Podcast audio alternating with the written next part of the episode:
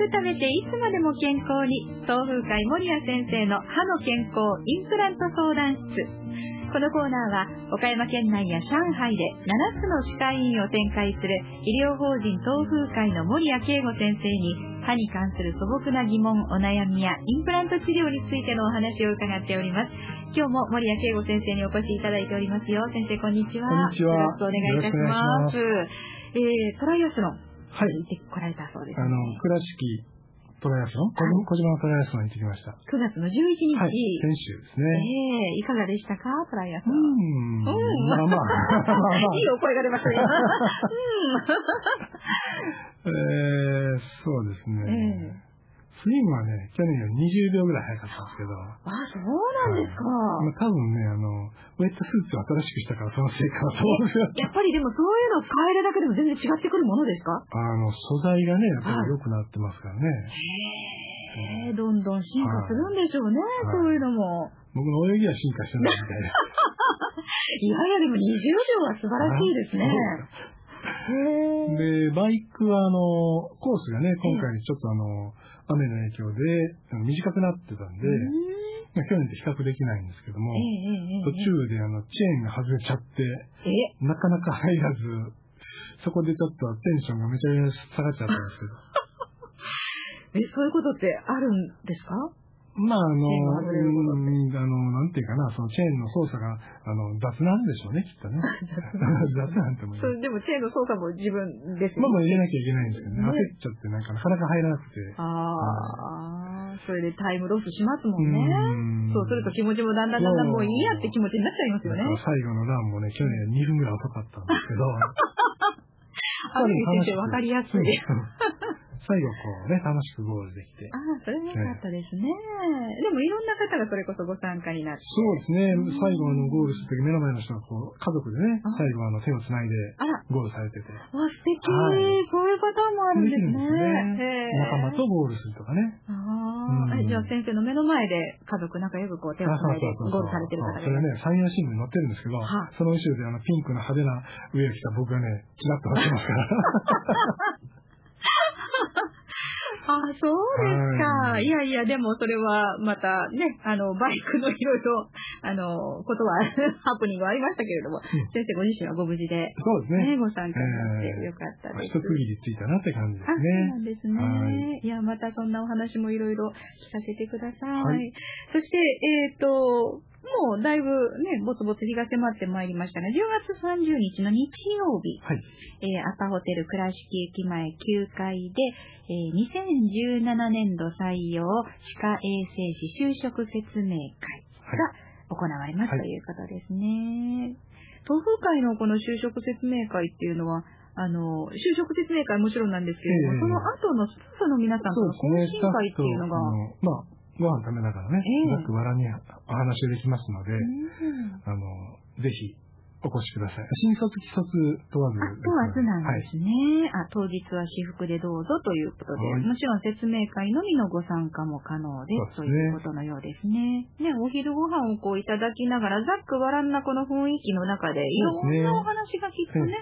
あの、いろんな先生もいるし、ええ。スタッフもいろいろいますのでね、え。まあ、その辺のその、委員ごとの雰囲気とかうん、空気とかを感じてもらえばいいかなというふうに思いますそうでね。すね。ぜひぜひ、あの、ご興味ある、ね、そんで、この、えー歯科衛生士を目指しているという方は、あの、気軽にご参加いただければと思います。日にちが10月30日の日曜日午前11時から、お昼の12時15分までが就職説明会。その後、えー午後2時までが東風会スタッフの皆さんとの懇親会ということです。会場がアパホテル倉敷駅前9階です。どうぞあの、東風会のホームページで、えーいろいろと、もしね、お尋ねになりたいことがあればお問い合わせいただき、はいお申し込みフォームもそちらからお申し込みいただけるようになっていますので、はいえーご覧になってください。さあ、それではリスナーの方からのご質問、今日も森谷先生にお答えいただきましょう。メールです。歯磨き粉の選び方について教えてください。ドラッグストアに出向くとたくさん種類があって迷ってしまいます。歯槽膿漏の予防とか、歯を白くするとかうん目的も様々、いろいろ試しているんですが、先生のおすすめは何かありますか？ということうです。ーん、そうですね。はい実はあの、ここに来る前に、森谷歯科医院で、こう、まあ、おすすめしているリストがあったんで、持ってこようと思ったんですけど、忘れちゃいました。あの、新しい製品どんどん出てくるので、えいろいろこう特徴があるんですよね。はなので、まあその、担当の衛生士さんとかがまあ、ソムリエみたいな感じなので、へおすすめのえ。やつがあると思いますから、あ、何々さんにはこういうのがいいですよとかいうのは多分あると思います。ああ、うん衛生士さん、そうですね。ご自分のその口の中のことを見ていただけてるわけですから。ええあ面白いですね。歯磨き粉のソムリエっていう、そういう、なんかこう感覚もとっても新しいなと今思いましたけれども。ああ、じゃあそれでお聞きになってもいいわけですね。歯を見ていただいた上で。うんうん。今あなたに必要なのはこういうタイプの歯磨き粉よ、はいということで。そうですよね。ほんといろいろありますもんね。まあ今入っあの、ほとんどのやつはですね、ええあのフッ素が 9000P あ 900ppm 以上入ってますから、はい。あの、まあそれが一番大事なんですね。は歯磨き粉で一番大事なのはフッ素が入っていること。ちょっと待ってください、先生。その市販の歯磨き粉を見て、フッ素が 900ppm 以上入ってるかどうかっていうのは、後ろ見るとわかるもの書いてますあ、そうなんですね。はい見たことがなかった。はい 950ppm と書いてます。あの、1000ppm が上限なんで、はい。医薬部外品はね。ああ。なので、まあ、だいたい900から950とかね。で、それぐらい入っていないと、なかなかこう予防にはならないよということですかね。うんうん今もうほとんどの歯磨き粉に入ってますから、入ってるけど、逆に言えばじゃあ入ってないものもあるってこと？入ってないものあの、入ってないっていうか、あそのぐらいなんですね。900以下のものもあるということ？あるとは思います。へえ、そこ見てなかったですね。あ、じゃあそれも一つの、まあ、チェックポイントではあるんですね。フッ素が 900ppm 以上、まあ、線が上限として入っているかどうかというところ。あとはですね、研磨剤がですね、まあ、市販のもの大体入ってます。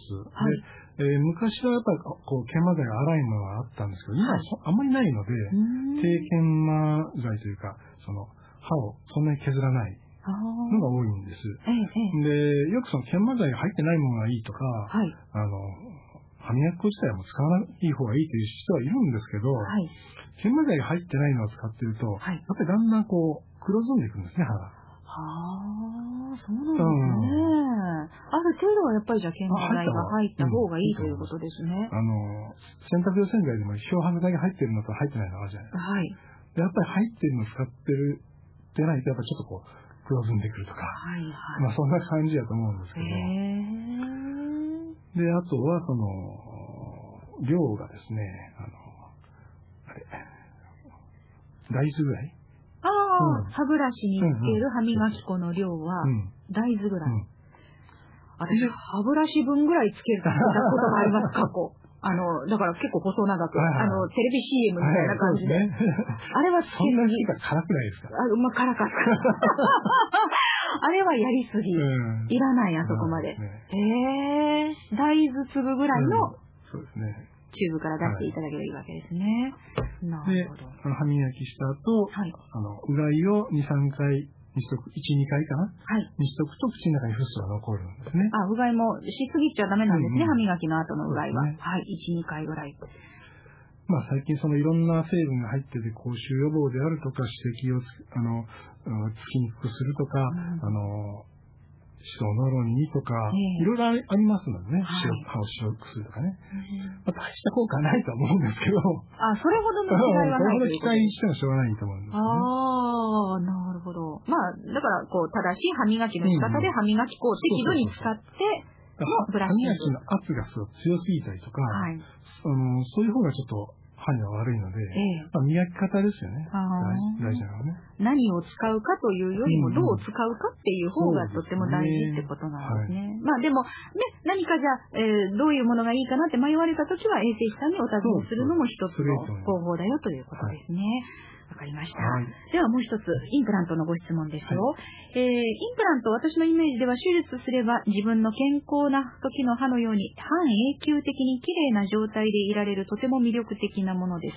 インプラントの手術をすると決まったら事前に虫歯などを治療してからになるのでしょうかまた術後の流れはどうですかということです。はい。えー、まあ、インプラントを植えて骨につくのに3ヶ月程度かかりますので、はい。まあ、その間に虫歯の治療とかしていくことも多いです。はい。あの、歯槽膿漏。あまあ、ある程度その歯槽膿漏、歯茎の状態を整えてやってからの方がいいと思います。あそうなんですね。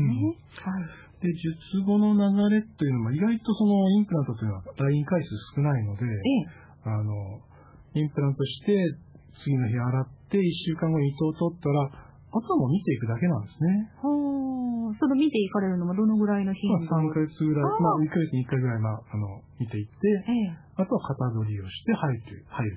はい。なので、まあ、割とシンプルですね。そんなにじゃあ頻繁に、思ってるより頻繁に行かなきゃいけないということではないということですね。はい。ということですので、うん、まあね、インプラント、この方もおそらくお考えになっているということなんでしょうからね、うん、ぜひこれもまた一つの方法として、はい、はい、あの、いろいろとご相談になってみていただきたいと思いますし、もっとそのインプラントについて細かいところまで知りたいなという方も大勢おいでになると思います。無料相談会が行われていますので、こちらをご案内しておきましょう。日程的には少し先になるのですが、10月29日土曜日です。午前10時から岡山県南部健康づくりセンターで開催します。インプラントについてもっと詳しくお話をお聞きになりたい方、ぜひご参加ください。森谷先生から直接お話を聞くことができます。インプラントの無料相談会へ参加ご希望の方は、フリーダイヤル0120-378-902 0120 378-902みんなはきゅれいにこちらまでお電話ください。ホームページはインターネットで東風会と検索してください。このコーナーでは皆さんからの歯やインプラントに関する素朴なご質問を募集しています。おはがき、ファックス、メールでお寄せください。おはがきは郵便番号700-8580ファックスは086-233-3550。e メールは hit.rsk.co.jp。いずれも宛先は RSK ラジオカモナマイレディオ森谷先生の歯の健康係です。次回は10月5日水曜日のこの時間にお送りいたします。森谷聖吾先生でした。どうもありがとうございました。ありがとうございました。